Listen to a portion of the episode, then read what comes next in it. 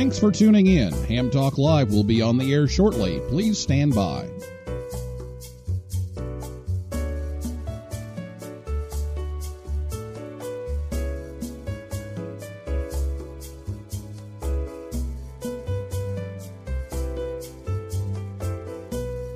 Thanks for tuning in. Ham Talk Live will be on the air shortly. Please stand by.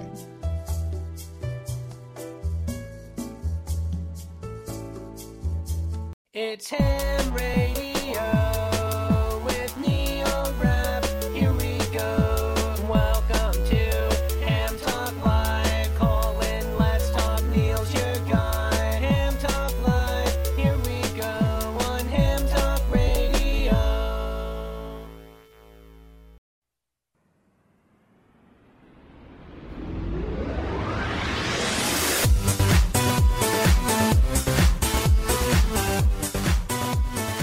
good evening to everyone. This is Ham Talk Live, episode number eight. The Palmyra Expedition with Craig Thompson, K9CT, recorded live on Thursday, April 7th, 2016. I'm your host, Neil Rapp, WB9VPG, and thanks for tuning in to this episode of Ham Talk Live. Tonight on the show, Craig Thompson, K9CT, will be here to talk about co leading the recent Palmyra Atoll expedition K5P. And we'll take your calls live in just a few minutes. Last week on the big show, Rosalie White, K1STO, was here to talk about taking amateur radio into space aboard the International Space Station. If you missed that show or any future show, you can listen to the replay on hamtalklive.com or on Spreaker, iTunes, Stitcher, SoundCloud, Google Play, TuneIn, or YouTube. We're everywhere. Just search for Ham Talk Live. Tonight we want to take your calls as always, so in just a few minutes, be ready to call in. You can call us on Skype at the username Ham Talk Live, or it's very simple. You can just use your telephone. The number to call is 812 NET HAM 1. 812 NET HAM 1. That's 812 638 4261. Need to tell you about some exciting plans we have coming up soon. Our Dayton Hamvention preview will start in just two weeks. Uh, next week, Don Wilbanks, AE5DW, is brave enough to return. He's going to talk about the Bill Pasternak Young Ham of the Year Award by Amateur Radio Newsline. And then uh, the following week, we will start our Dayton Hamvention preview, where each week we will feature something that's been or that's going to be happening uh, at Hamvention this year. We'll be joined by the general chairman of Hamvention, the spokesperson, the awards chair, and a couple of the forum presenters. And uh, the night before Hamvention, uh, just uh, announcing this, we will be broadcasting live from Dayton with you, the listeners. You'll have a chance to visit a live broadcast of the show if you're already in Dayton, or you can call in while you're on your way to Dayton or stuck at home. So keep listening and watch our Facebook and Twitter feed for all the details on that. My guest this evening is Craig Thompson, K9CT from Trivoli, Illinois, not too far from Peoria. Craig is an extra class license holder and been a ham for 48 years. He has a degree in electronics engineering technology from Bradley University, as well as worked toward an MBA. After serving as operations manager and vice president of a small company, Craig started his own business in 1980. Thompson Electronics Company is a solutions provider for security, communications, audio video, fire alarm systems for industrial, government, education, hospital, and religious markets in central Illinois. His combination of ham radio and electronics career has allowed him to build an impressive contesting station and participate in several DXpeditions. His latest journey was co leading a trip at the end of January to Cooper Island in the Palmyra Atoll, located a thousand miles south of Hawaii. The Nature Conservancy bought Palmyra in 2000 from the Fullard Leo family, who had previously turned down offers to have the atoll used as a nuclear waste site and a casino. What a combination. Today, Palmyra is a national marine monument, and the Conservancy and the U.S. Fish and Wildlife Service are partnering to protect it. So, Craig, welcome to Ham Talk Live to this evening. listeners. Thanks, Neil. Yeah, and thank you for um, for joining us. I know you had to um, to leave a, uh, a dinner a little early, so I, we appreciate you uh, taking the time to uh, to join us tonight. Um, first, why don't you just give us uh, a, a little rundown of, of how you got started in ham radio?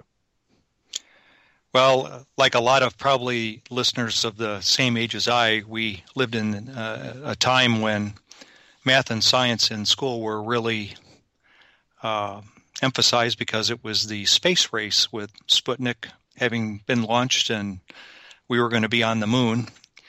And uh, I was always intrigued with technology and science and that sort of thing. So uh, my father surprised me one day, actually on my birthday when I was uh, young, uh, maybe 12 years old or so, and gave me some ham radio books. And I read them, and uh, over the over time uh, learned the code on my own. I don't believe I ever heard code. I, I just had the radio telegraph code book from ARRL, and I figured out what it sounded like. And and uh, my my parents found a family that lived in a neighboring village, and they took me over there, and I met the uh, the husband and wife were both hams, and uh, the lady uh, was uh, W9USR. Uh, Lucy Hilbert was her name, and uh, she had me sit down in front of her Collins, and I my jaw dropped, and we listened to CW, and we practiced code for a little bit. And she says, "Why don't you come back in a couple weeks, and we'll take the test." So that's how I got started, and of course, after I saw a beautiful Collins station and uh, really nice people, I wanted to be a ham radio operator. So that's how I got started. and uh, you know, when I when I decided to go to school uh, after co- uh, high school, I I picked Bradley University because that's I wanted to study electrical engineering technology, and lo and behold, they had a ham radio station there. And I quite kiddingly tell people that I majored in ham radio and I minored in electrical engineering. And we we had, uh, in fact, I still have friends today from that. In fact, one of the guys that was in my club uh, actually works for me to this day, and uh, therefore we were friends for life. But uh, we, it was a great time, and uh, I learned how to DX. I learned how to contest uh, with that group. And uh, so that was a great way to get started in ham radio. And I think a lot of people that are probably in my age probably started in a similar fashion. So, ham radio has been good to me uh, because it got me into a technical career and actually, you know, helped me get interested in in the business that I'm in. And so, I've never been in RF except for a hobby, and, uh, and I do other things that are not RF related in my business. So that's how I've kept them separate, but they're all electrical, yeah. electronics, you know. So absolutely, yeah. I know, and I know the uh, the the club at Bradley is still going because we we hear them uh, during school club roundup a lot uh, yep. at my job. So. in fact, I I've been visiting them. I invited them out to my contest station, and uh, in fact, we invited one of them out to operate in a, a couple weeks after that, and uh, which was very cool. I just I, I love young people, and it was a great. And I and I know you do too, Neil. And but I actually went back and visited the club at, at their station. They still have the same antenna that we put on the university. Oh wow! Building. Yeah, and uh, so anyhow, I'm uh, trying to help them uh, get some equipment and get them uh, more modernized. But they actually have an active club now, so I'm very happy for that. Yeah, yeah, that's great, and uh, yeah, it might be time for a for a new antenna. Yes, sir. Uh, just, just, maybe. So, so tell us how you got into uh, the the expeditions. Well, you know that's that's uh, that's interesting, and it's also challenging because I, I, I get often asked by people. In fact, I just got an inquiry today from somebody that certainly competent and qualified enough to go on a DXpedition, but um, uh, I, I, I decided I wanted to do that. I, I just um, the skill set is uh, learned by contesting um, because you need to make accurate, uh, fairly rapid contacts uh, when you're on these trips because you're you have a limited amount of time. So I I really liked contesting, and uh, so I I figured that I had some of the skills necessary to actually go on a trip like that. And some of my friends had been on trips like this before, and I listened to many of their presentations, and I thought, you know, this this is maybe a way I can give back to ham radio is to participate because these when you go on as a team member, you're you uh, uh, are obligated to financially contribute. You're obligated to help out and to be a good team member. And so, um, you know, not every young person can do that because, you know, it, when you're young, it, you don't have enough money. You're taking, you're raising your family and building a career, and and you don't have the time because you have to work every day. So, I had reached a point in my life where I felt I had the time and I had some extra money and and maybe had the skills. So I started looking around for opportunities, and uh, uh, I'd made a connection with someone that had gone on some expeditions, and this is probably the right way to do it: is to network with people that you know uh, go on trips. And he called uh, this fellow called me up one day, and he said, "There's an opportunity." To go, and uh, this is what's what's involved, and so uh, that's how I got connected, is from networking, and that was uh, expedition to Cocos Island, which was very interesting. It was quite challenging because uh, the license was canceled before we got to the island. Actually, before we got to the country, we'd already left. We'd flown out, and they they canceled the license. So I oh, learned a lot about political issues, and uh, uh, uh, we had to meet. We actually had to go to San Jose, uh, Costa Rica, and thank goodness we had a couple of very good Spanish speaking people in our team, and we were able to uh, negotiate our, a license. And then uh, we also had to negotiate permission uh, to actually land on the island because it's a protected island. So uh, that was a, a real eye opening experience for me. I learned a lot from that experience, and it was a boat ride.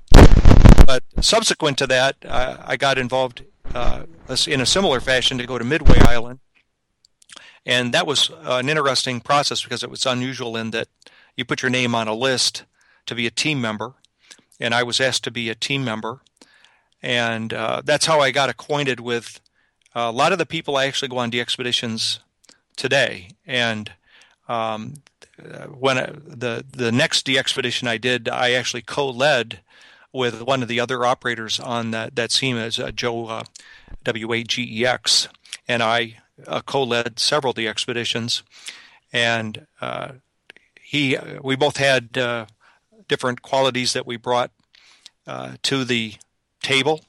And I like managing projects, which is what this is all about, anyhow. And uh, he was really great at PR, public relations, getting permission, corresponding with people, uh, getting great team members assembled, fundraising, and so that's how uh, I got involved in in these projects, and of course uh, they're all very challenging. It's uh, you learn a lot about geography, you, you, learn a lot about logistics and raising money, and why is uh, why are things so expensive, and uh, dealing with foreign governments and even the U.S. departments uh, like Fish and Wildlife can be very challenging.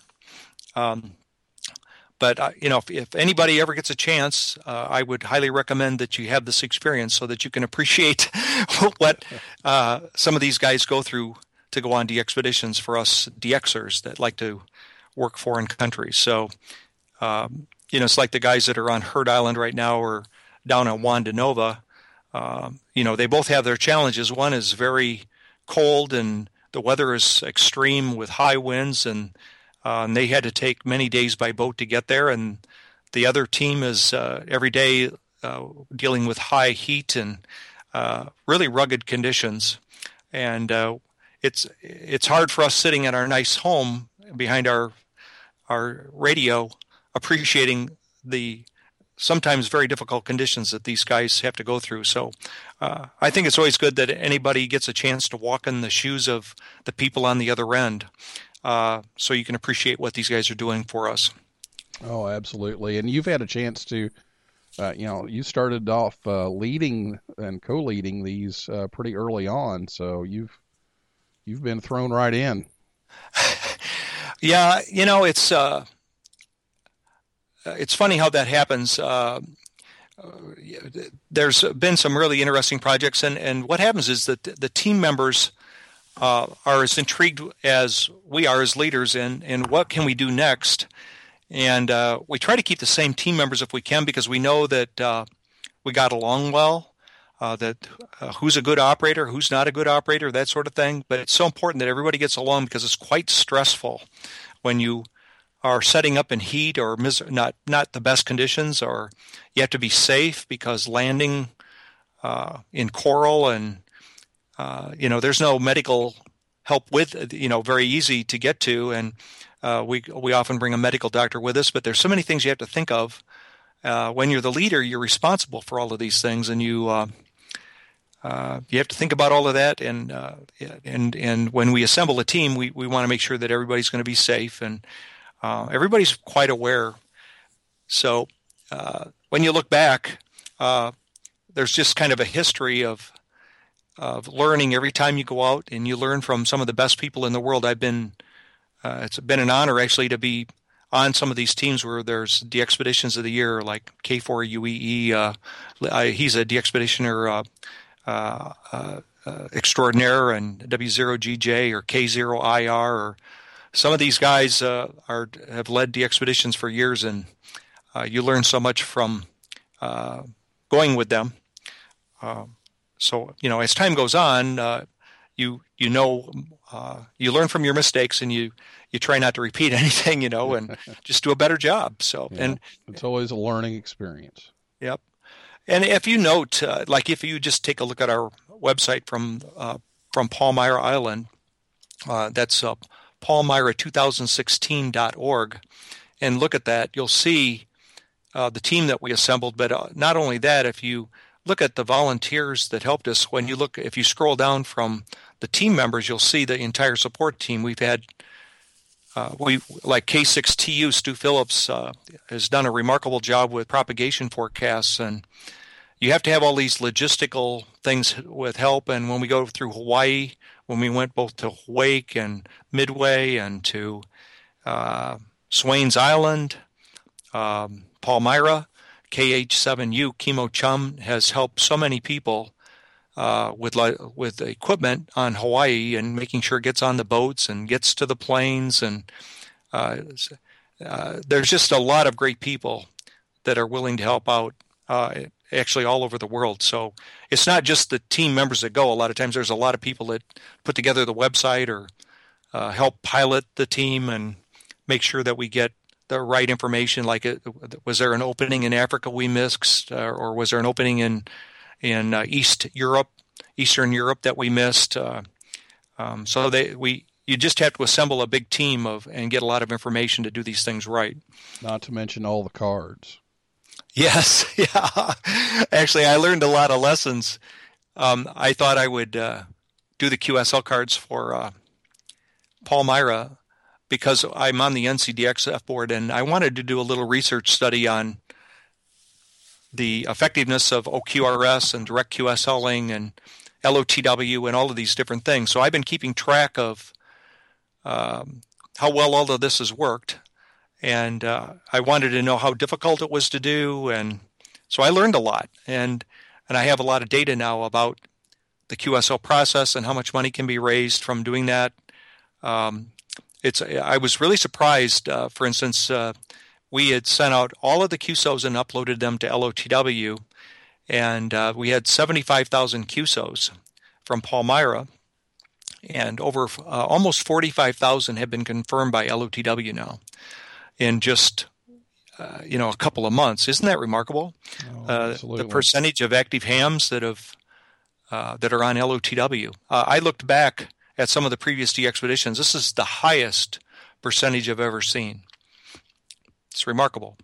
Yeah, yeah. Uh, we've been uh, school. We've been uh, watching LOTW like every day, trying. To we're still trying to get our uh, CQ Worldwide uh, contacts confirmed uh, on on some of those because we're closing in on DXCC and and. Mm-hmm.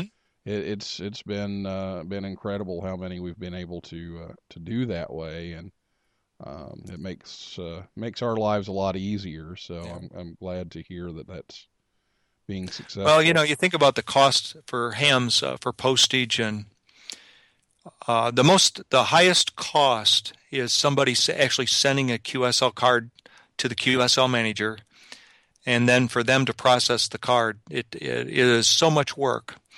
And LOTW is by far the easiest, and I and I know that it, it's it's it's also the least expensive, but I also know that uh, people want a card, and I appreciate that. Um, so the OQRS systems that have been created, I think, have been a godsend because of the cost of postage. Um, um, I would prefer not to get a card and have to look up all the data when the data can be matched right online, and then just receive a, a confirmed ADIF file that I can uh, issue a card and mail it to the person. Uh, it's a much very effective. We can do. I'll bet you we could do uh, a thousand QSL cards by a OQRS for the same amount of work that we would do for 250 cards direct. It's just uh, so much more work and uh, at a higher cost per per card. So OQRS has really been a, a good thing too. Yeah, absolutely. Well, tell us a little bit about the the island itself and about your um, stations there at uh, at K5P. Well, this this was idyllic.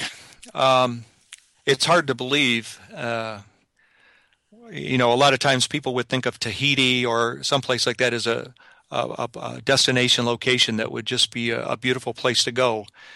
But I would cast Palmyra Atoll in that same category.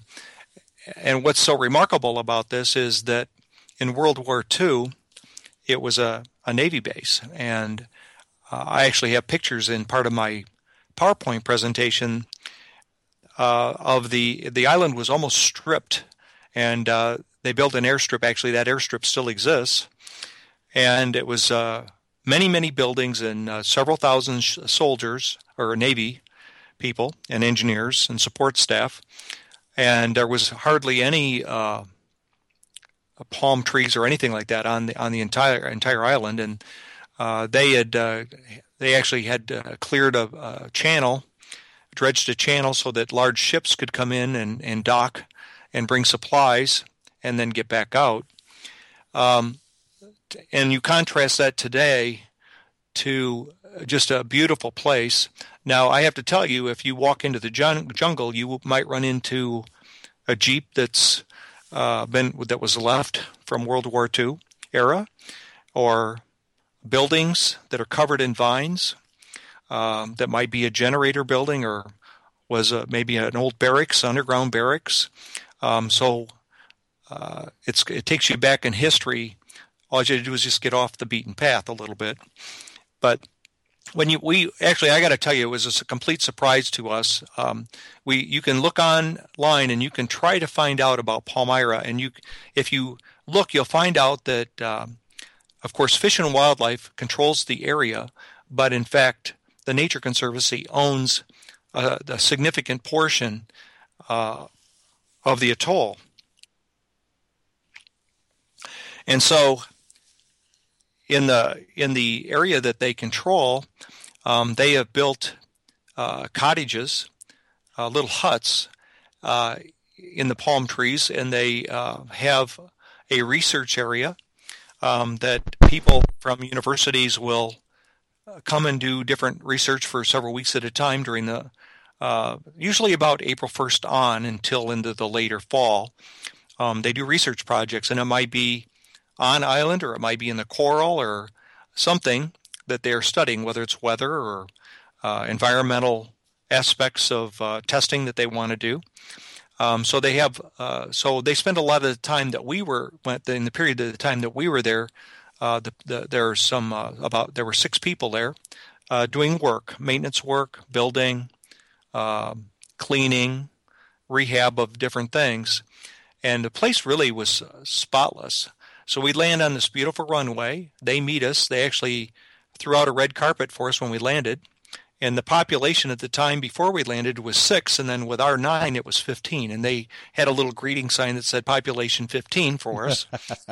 and so you walk through the, they let us in uh, kind of a walkway through uh, palm trees, and uh, right next to the lagoon, I'll call it, which was just shallow water.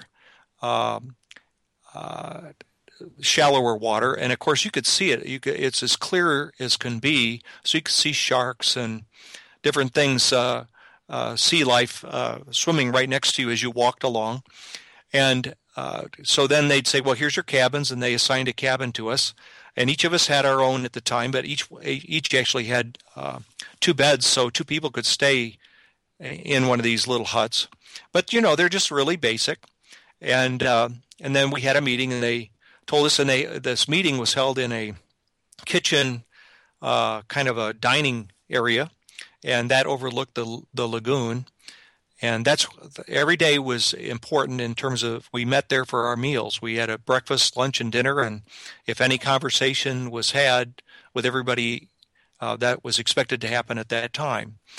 So you can imagine uh, uh, there's a laundry and showers. There were, uh, uh, uh of course, toilets and that sort of thing. but so we were kind of civilized way more than we expected. But some of these buildings were constructed even clear back in the 70s. There was there were buildings. there was actually a murder, a famous murder that was on the island um, uh, had occurred, and uh, we in the lagoon is where the people that had their boat were. Uh, they have a, they have a famous swimming hole, and those that's where the, the, those people had tied up there, and those were the people that were docked, and and the people that were uh, accused of the murder, we found out where they had docked, and so we were kind of able to walk around and and be part of what we'd read about. Um, uh, so it was just there's a lot of history here, but it's a very quiet, eerie place. Some people think it's uh, spooky and has different uh, uh, paranoia, paranormal connotations associated with it. But I got to tell you, I just considered it a paradise. I think all of us did. Um, but uh, we ended up operating uh, out of a research lab that was vacant. It was very nice. Uh, completely unexpected that we would have access to such a nice facility, but um, like I said, they maintain this very well. Now, the island, um, you had obviously at night it's very dark. There are there are no lights. Um, so when you walked around, you had to have a headlamp or a flashlight, and you had to watch out for crabs because there were crabs everywhere, and it was dangerous for both the crab and you if you should step on them. So uh, that's one thing that you uh, that you would not want to be surprised about if you were to visit the island. And then they showed us the cane spiders, which are about the, as big as your palm of the your hand, and evidently they don't bite, but they are sure scary. And I, I had one in my uh, hut, and you're not going to keep them out of anything, but um, they were around. Um, of course, one of the things that uh, we found out about that they had gotten rid of all the rats, and they the rats used to be really bad there and we never once they have rat uh, traps everywhere, but they haven't seen a rat in uh, a couple of years. Um, they said they, the rats were so thick that they used to be hanging in the palm trees, eating the eating the coconuts, and they were just uh, I forget the number of how many there were per square meter or square or whatever, uh, but it was just ridiculously bad, and I'm so glad that they got rid of them. But um, yeah, this is basically uh, if something gets introduced there that's not supposed to be there, there's no, it doesn't have its uh, counter to get rid of it. So they're very careful of. In other words, when we uh, arrived on the island, we had to have our clothing frozen and uh, things like that. So we'd make sure that we didn't bring in any seeds or or any uh, bugs or spiders with us that might cause uh, another problem for them. So they were they're very careful about the the the, the balance of nature on the island. Um, they had some trails that you could walk, um, and they they they you could walk through the islands, and and you could see a lot of the World War II. Uh, you know where where uh, they had taken the coral and piled it up and leveled it off, and they had uh, had officers' quarters and things like that. You could see gun mounts uh, that had fallen into the ocean. Um, a lot of this had uh, was now sunken. Uh, the ocean was taking it back, um, but you could see a lot of these things. Um, and so we enjoyed. You know, if we had a had any time, we we could go for a walk. But with our operating schedule, actually, uh, especially the first few days where you're setting everything up and you're you're so eager to get on the air and and work as many people as possible. Um, our schedule would was actually three hours on and and then or excuse me four hours on and then eight hours off and then four hours on and we had uh, three teams of three that would do that and then we'd get to a three hour on and six hour off and then our time would shift so that we all had a chance to uh, operate at different times and uh, uh, see what different propagation was during the day and be on different bands. So uh, you can see that if your eight hours was in the middle of the day you might not get any rest just because of the your body clock. But uh, so sometimes we'd walk around and and uh, take a look at things, uh, or we'd be working on antennas and fixing things. But uh, that was a uh, surprise. Um, uh, to see how nice it was and how uh, the food was good. They treated us well, um, and we actually had chores. We always we had to pitch in. We didn't know any of this ahead of time. We just, uh, but we were glad to do it. Um, we we were expected to clean up the kitchen and uh, clean the restrooms and clean the showers and all of the other things. We, even one day had we took a a break off the radio and helped rake. They normally get a lot of rain there, um, and they were actually surprised while we were there that we didn't get as much rain. Uh, But it's Uh, nice to as- have all of those things there yes, so that you can you don't mind cleaning them when you have all those those those things there that uh, you don't have on on other trips. So Yeah, oh, it was. Oh, yeah. Compared to a lot of them, this was uh, a very pleasant experience. You know, compared to Navassa last year, where it was a deserted island with it's a you know it's actually desert, and uh, there's no water, uh, no food. So this flies in contrast to that. But just so you know, uh, we had to pay them to get the food there. Uh, you know, and we had to pay them so much a day per person for our quarters and uh, the reason is uh, they you know it's we're a burden to them uh, so we had to make uh, there's a fee associated with doing these things we had to pay for the flight in the flight had to be approved so but like I said, there was uh, we didn't have. Uh, it was hard to set the expectations, but it was way better than a lot of the expeditions. I'll put it that way. yeah, Very um, nice. Sounds like it was. It really was. Well, we're way over, so I need to uh, take a break here. But we'll Okay. be back with uh, more from Craig Thompson, K9CT, and your chance to call in right after this word from the ham station here on Ham Talk Live. This episode of Ham Talk Live is brought to you by The Ham Station. For 35 years, The Ham Station has brought new and used radios, antennas, accessories, and equipment to the amateur radio community. Give Jeff or Dan a call at 1 800 729 4373 or order online at hamstation.com. Hamstation carries all the major brands like ICOM, Yaesu, and Kenwood. Shop from a wide selection of radio scanners, MFJ accessories, Heil Sound products, Mirage and Ameritron amplifiers, Cushcraft antennas, and more. Easy online shopping and fast shipping are waiting for you at hamstation.com or call 1 800 729 4373. The Ham Station, proud to sponsor this episode of Ham Talk Live. Join the conversation. Call us on voice with Skype at Ham Talk Live or give us a call at 812 NET HAM 1. That's 812 638 4261. Now, here's more Ham Talk Live.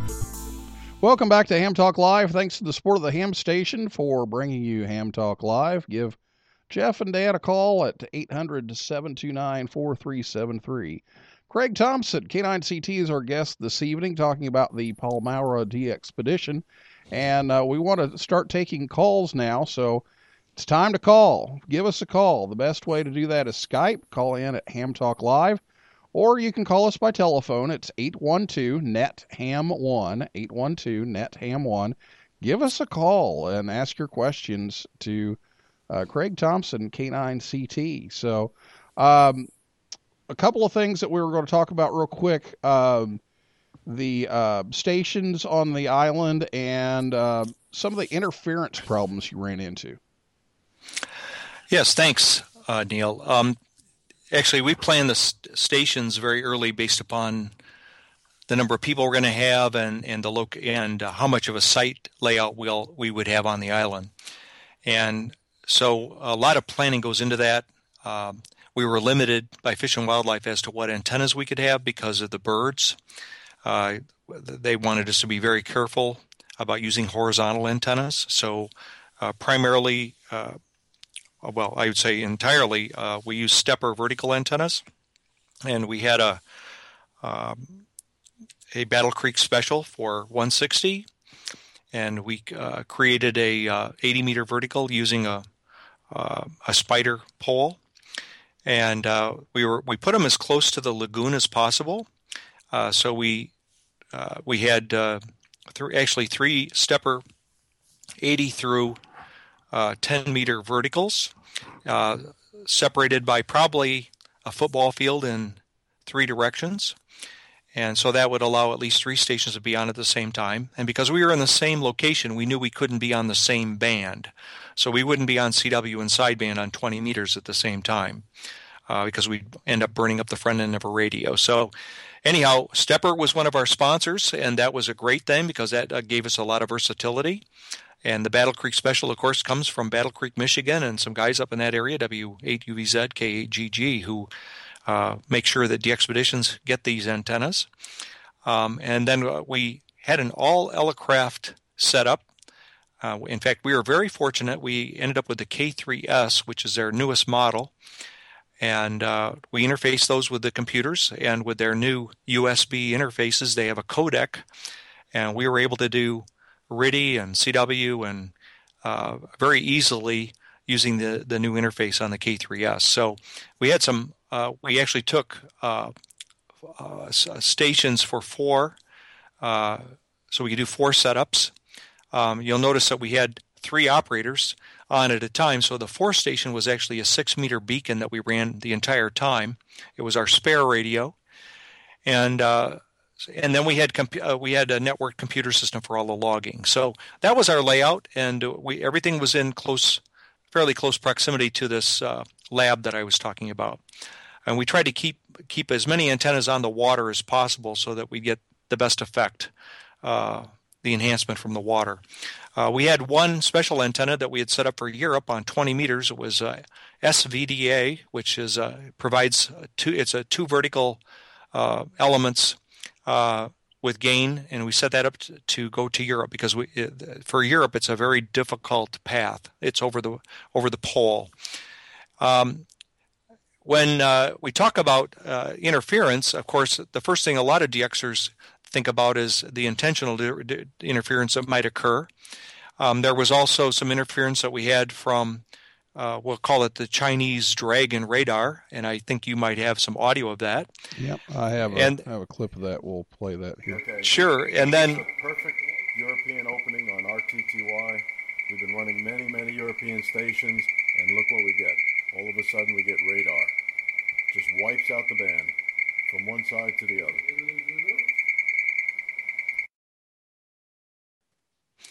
Well, that, as you can see, was a showstopper. Uh, when that came on, uh, you tried to find a place where the radar was not.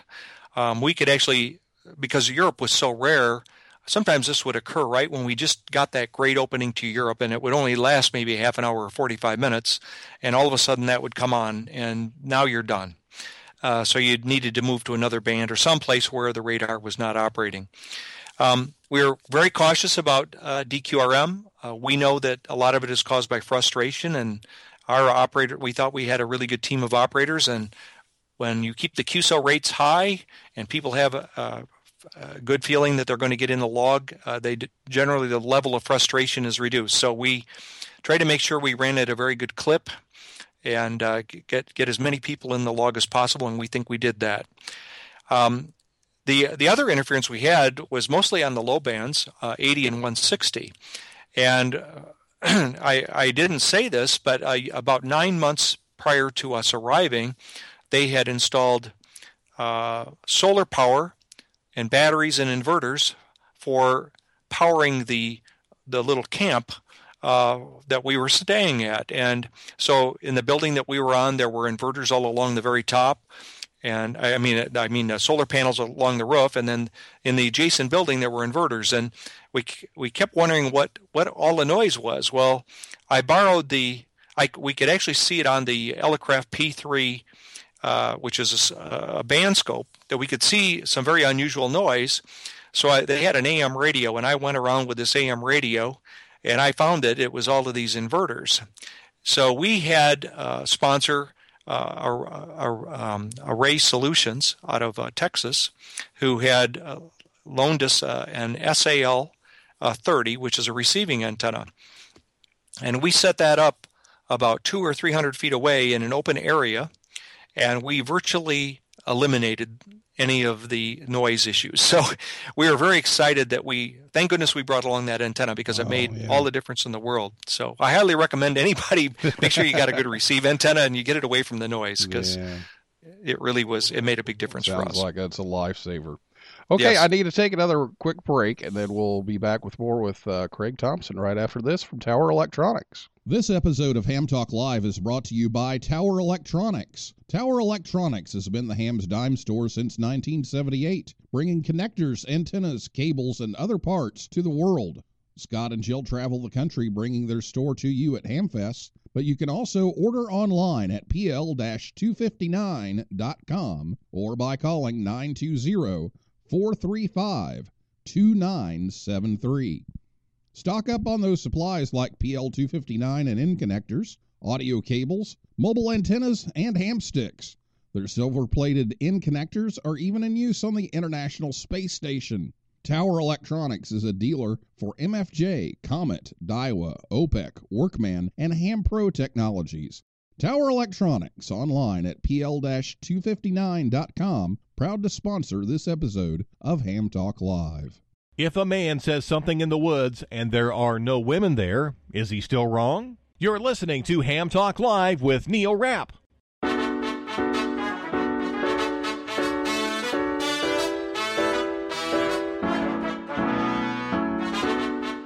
And thanks to Tower Electronics for sponsoring the show. Don't miss Jill at the Mobile, Alabama Ham Fest on Saturday. Or visit their website at pl-259.com.